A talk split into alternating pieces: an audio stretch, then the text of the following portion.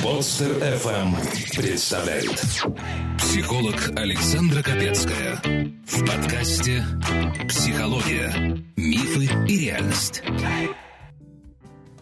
Добрый день, дорогие друзья.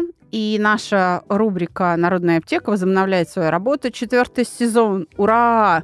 И у меня в гостях сейчас, кстати, один из э, тех экспертов, кто был уже на Народной аптеке и в самом первом сезоне, и спасибо ему за это огромное, можно сказать, наш первопроходец.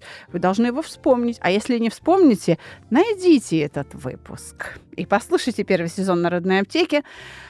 Итак, со мной в студии сегодня работает врач по призванию. Я, э, не побоюсь этого слова, наш звездный доктор, нейрохирург, один из ведущих специалистов Института нейрохирургии имени Бурденко Дмитрий Сергеевич Спирин. Дмитрий, здравствуй. Да, здравствуйте. Я, я очень рада, что я могу такого хорошего доктора, такого хорошего человека еще раз увидеть в студии. Не все отваживаются, сразу скажу, гости, второй раз это пережить. Потому что это же целое испытание вообще почувствовать себя в роли психолога. Да, у нас трудно работать с людьми, поэтому постоянно работаем с людьми.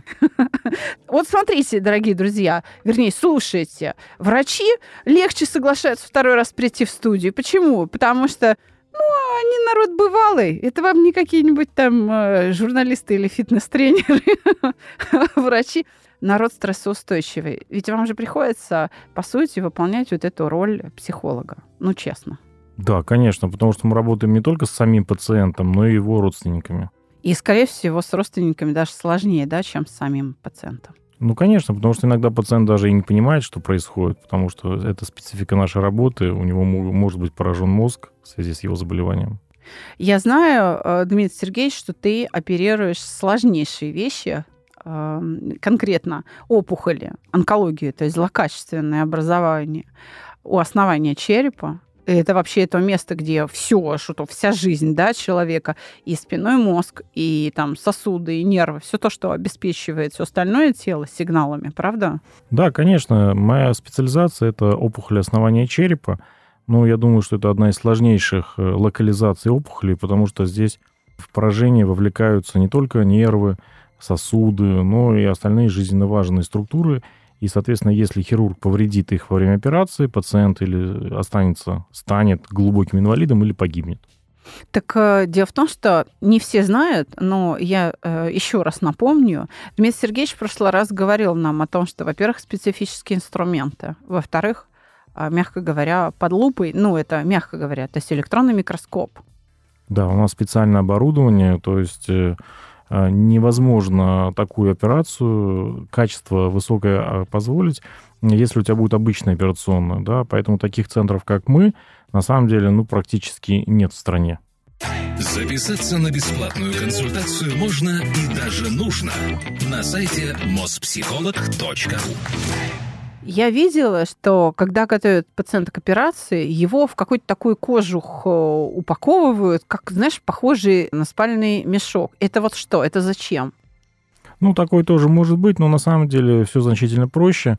Обычная стандартная каталка, памперс, и сверху пациент накрывается одноразовым покрывалом, одноразовой простынью. А вот э, в эту такую типа спального мешка зачем пакуют? Это для чего? Ну, это может быть как э, тепловая пушка для того, чтобы пациент не замерз.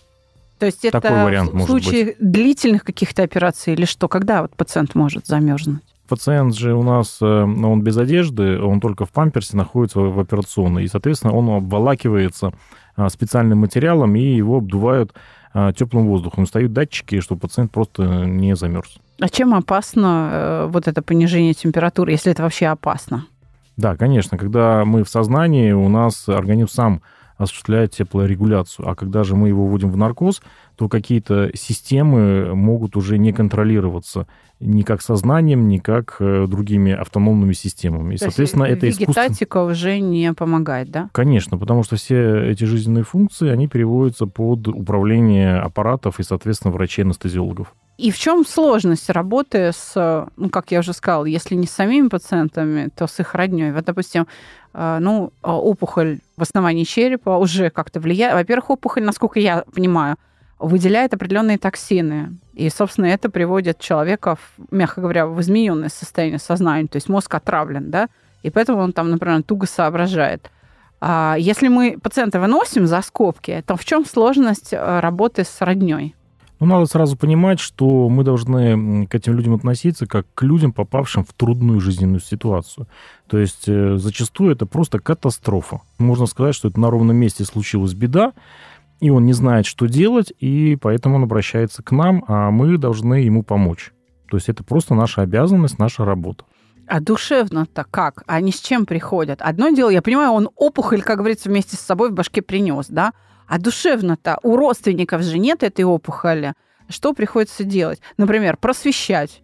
Понятно, что все спрашивают прогноз лечения там какой. Это понятно, да, там, что делать? А еще что-то приходится делать для них? Да, конечно, потому что э, родственники пациента, они беспокоятся, во-первых, о том, что будет в будущем, во-вторых, они беспокоятся не только о самом пациенте, но и переживают за самих себя, то есть какие трудности они в будущем могут перенести, как э, трата их личного времени, трата финансовых ресурсов, допустим, на медикаменты, на ухаживающих, а, ну, я не знаю, обеспечение специальными лекарствами, специальными условиями для проживания этого пациента. Опять же, возможно, если это речь идет о взрослом человеке, который был финансовой опорой семьи, то есть они же понимают, что он уже выпал из этой ситуации тоже. Если же это ребенок, ну, здесь, наверное, как-то по-другому, потому что здесь включаются какие-то вот материнские, отцовские чувства. То есть, конечно же, они в очень расшатанном эмоциональном состоянии находятся, родственники пациента плачут или больше ругаются? То есть они как в основном себя ведут? Они предпочитают на врача опереться, как-то пожаловаться, выговориться или требовать, если вы не спасете, приду с пистолетом, всех перебью на... Ну, но это все-таки зависит от типа личности, от характеристик личности. А то чаще? Есть, то есть если он по жизни был, ну, можно сказать, таким человеком принципиальным, коммуникабельным, я не знаю, решающим, а, мы не будем сленговые слова использовать, угу. да, то, конечно же, он подходит как э, к бизнес-проекту, как к проекту, и, соответственно, все четко решает и четко выполняет. То есть с такими людьми проще всего работать. А если же э, приходят, ну, грубо говоря, там, с эмоционально неустойчивые, истеричные родственники, то, конечно, э, они пытаются надавить на нас эмоциями. Плачут, могут ругаться, ну, некоторые это уже, конечно, угрожать. А, такие вещи тоже случаются. Но чаще всего, чаще всего, все-таки, когда они к нам поступают, они уже прошли, грубо говоря, фильтр. То есть они не пришли сразу к нам. То есть они прошли через многих врачей, и они уже могут сравнить, какое было отношение там, какое здесь, и, соответственно, с нами у них уже строится более-менее конструктивный разговор. Я могу воспользоваться служебным положением Конечно, вам можно все. И попросить чтобы Дмитрий Сергеевич сейчас, дорогие слушатели, вам пообещал, что в описании к этому выпуску останется мы разместим какие-то, может быть, телефоны или сайт, какой-то контакт напрямую на доктора. Дмитрий Сергеевич, к тебе же можно попасть на консультацию? Ну, положа руку на сердце, честно. Не, ну, конечно. То есть я и официально принимаю, веду прием в нашей поликлинике, то есть каждый вторник свободно можно через колл-центр записаться или можно оставить электронную заявку, и, соответственно, специалист колл-центра там в течение суток, двух суток он перезванивает и записывает пациента. Такой вариант может быть, да. Второй вариант. Можно написать на почту нашего института с указанием конкретно, какой доктор вам нужен. Соответственно, также э, специалист переведет. И никаких проблем, то есть я всегда отвечаю, там можно и мне лично позвонить на сотовый телефон, мне лично написать на, на почту или воспользоваться каким-то мессенджером, и, соответственно, я всегда отвечаю. Если я вижу пропущенный звонок, я стараюсь перезвонить. То есть, если я не ответил, я в операционной. Так вот, кандидат медицинских наук, один из ведущих специалистов центра Бурденко, который занимается хирургическим лечением опухолей в основании черепа, сегодня на проекте «Чувство покоя» в студии пишет «Народную аптеку». Дмитрий Сергеевич, ну что, еще разок нырнем в эту роль психолога. Письмишко-то будем разбирать? Да, Александр, только я хотел отметить, что не только опухоли основания черепа, но и внутримозговые опухоли, гидроцефалия, там, нарушение формы черепа, то есть широкий спектр патологии, именно вот голова, головной мозг. Отлично. Да. Он может все, друзья, он может все. Если у вас голова бобо... Не дай бог, да, обращайтесь. Да, вам к Дмитрию Сергеевичу.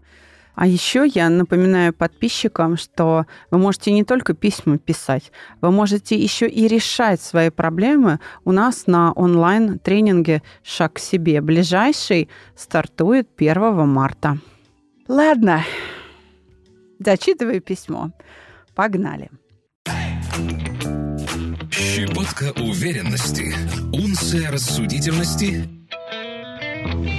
килограмм опыта выдаются без рецепта в рубрике «Народная аптека».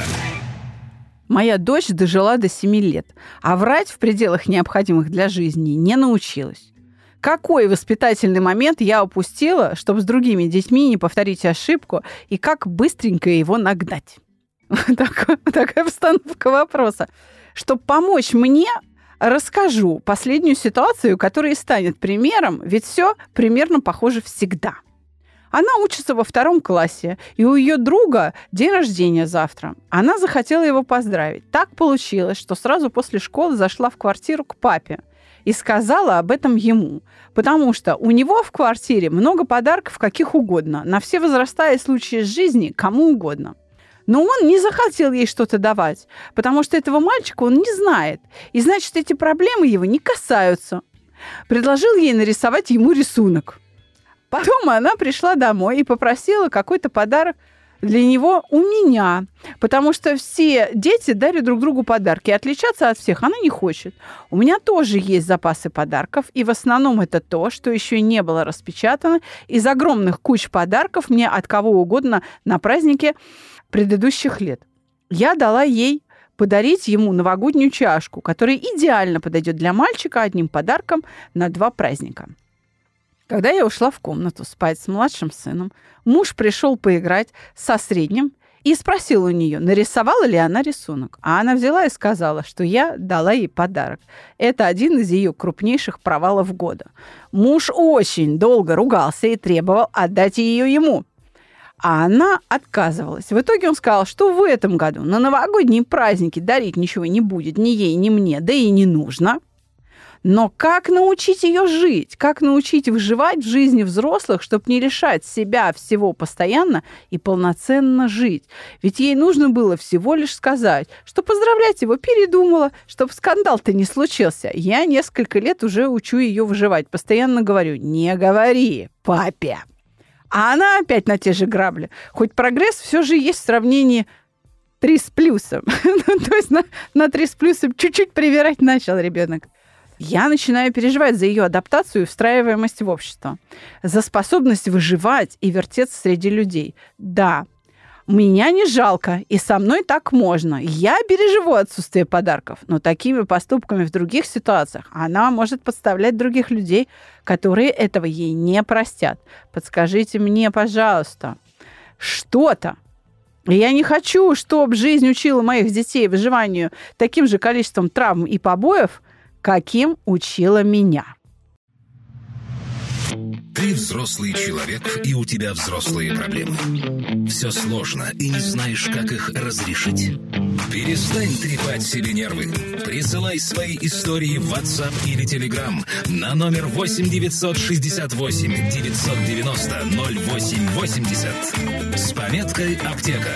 И укротители сложностей сделают это за тебя. Что не написано в этом письме?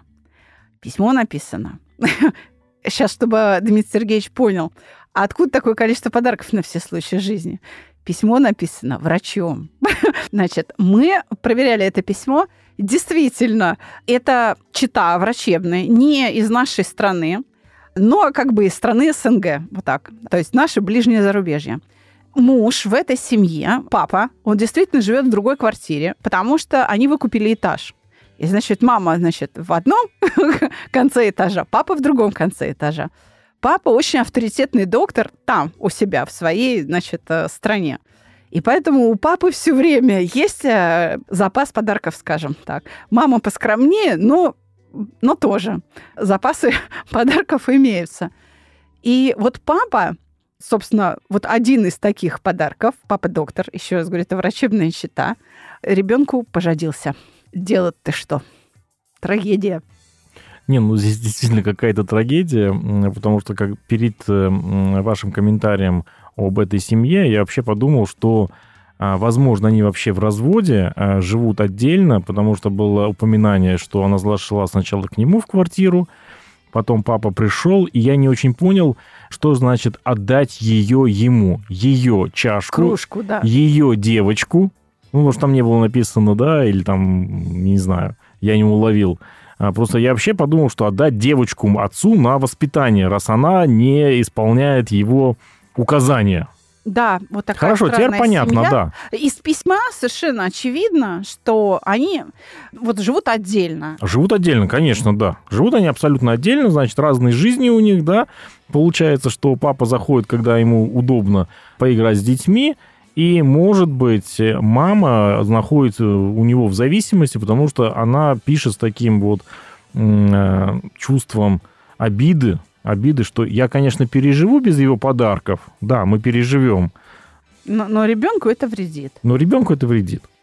Ну и действительно, э, ведь в этой ситуации действительно, чтобы выжить, ребенок должен был соврать. Хотя с точки зрения культуры это неправильно. Врать плохо, как мы знаем. Ну, я не думаю, что здесь огромная проблема то, что ребенок не умеет врать в 7 лет. Всего лишь 7 лет, и он должен уже изворачиваться и, подста- и подстраиваться. Это первое. Во-вторых, мама ну, должна понимать, что если она ее научит врать, она будет врать в первую очередь ей.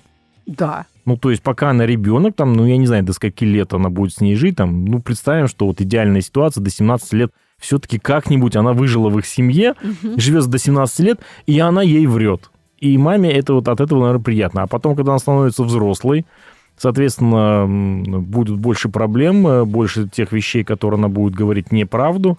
Ну, зачем? Здесь, наверное, нужно было маме с папой поговорить и сказать, что да, она не нарисовала рисунок, но ничего страшного в этом нет. Помоги ей, нарисуйте вместе, ничего страшного в этом нет. И плюс к этому рисунке ничего страшного, есть еще подарок, который смогла я и выделить. Я бы предложила еще одну линию поведения. Это не вот сейчас выбирать кружку, а в тот момент, когда она уже идет к мальчику на день рождения. Вот когда они уже собрались, нарядились, она подводит и говорит, не переживай, вот тебе подарок для дочки, это сюрприз. И врать не надо, и подарок. э, Да. Да, то есть в последний момент просто преподносится, ну ладно, что-нибудь придумаем как-то, да, не переживай, подарок будет, и уже в дверях, в гости к этому Мгм. мальчику отдается подарок. Так мама могла бы защитить ребенка. Но я хочу задать вопрос, Дмитрий Сергеевич, а как считаешь, это вообще проблема психологическая? Да, конечно, психологическая. А вот и нет. Нет? Да, А какая? Поведенческая? Ну что? вот я сейчас скажу. Да, психологическая проблема, и психолог Мгм. нужен тогда, когда речь идет о переживаниях. Вот если А, бы вы име- мама... а, вы имеете в виду, нужно ли это исправлять со, с помощью специалиста? Да, то есть А, ну да, ну я думаю, что, конечно, на бытовом уровне как-то это можно справиться, да. Да, потому что вот а, психо- психолог здесь был бы нужен в том случае, если бы мой ребенок очень честный, и он переживает. И что мне нужно сделать, чтобы мой ребенок за свою честность не переживал? Вот тогда нужен а, специалист-психолог, потому что вот здесь предмет мой. А вообще-то, и, кстати, очень хорошо, что такое письмо пришло, это очень полезно для наших слушателей. Когда речь идет о выборе, о принятии решения с выбором линии поведения, это вообще говоря проблема этики. То есть это этическая проблема, описанная в данном письме, которая была прислана на разбор психологу. Прекрасно. То есть педагогическая здесь еще проблема. Да, педагогическая проблема и этическая. Как подойти к решению вопроса?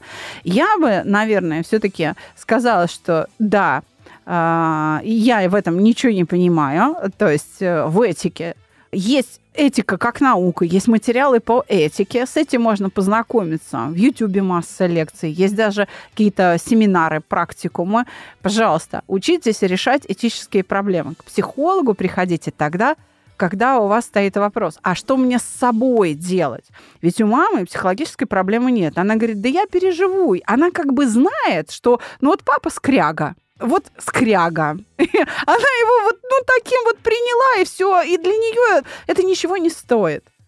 Вот если бы вопрос стоял, а что мне нужно сделать с ребенком, чтобы он не переживал за то, что он честный, тогда подключились бы мы.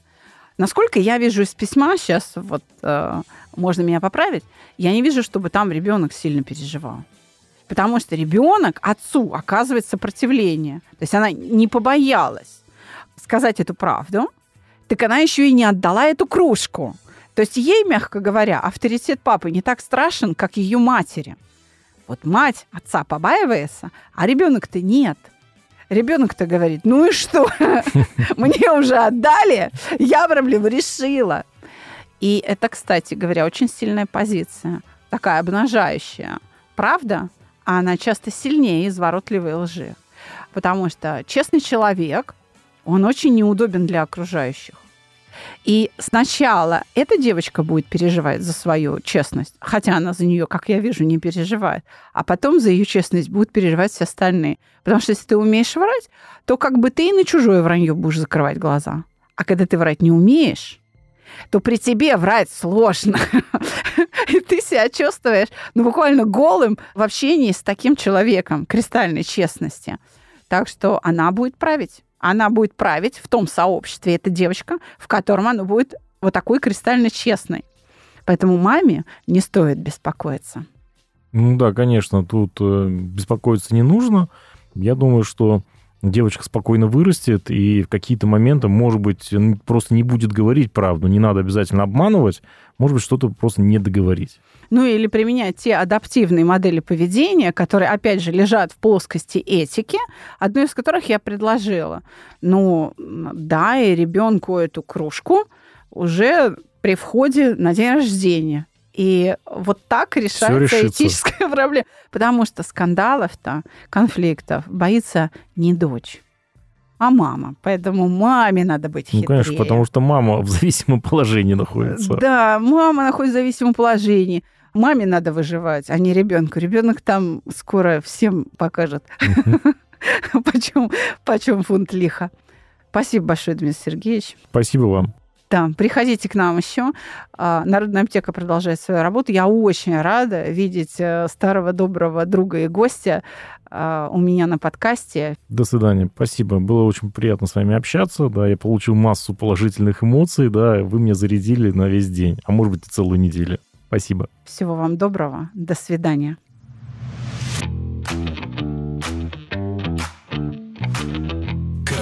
Понедельник мы разбираем с новым гостем новую историю в подкасте «Психология. Мифы и реальность». Подписаться и слушать нас на любом устройстве можно по короткой ссылке в описании каждого выпуска.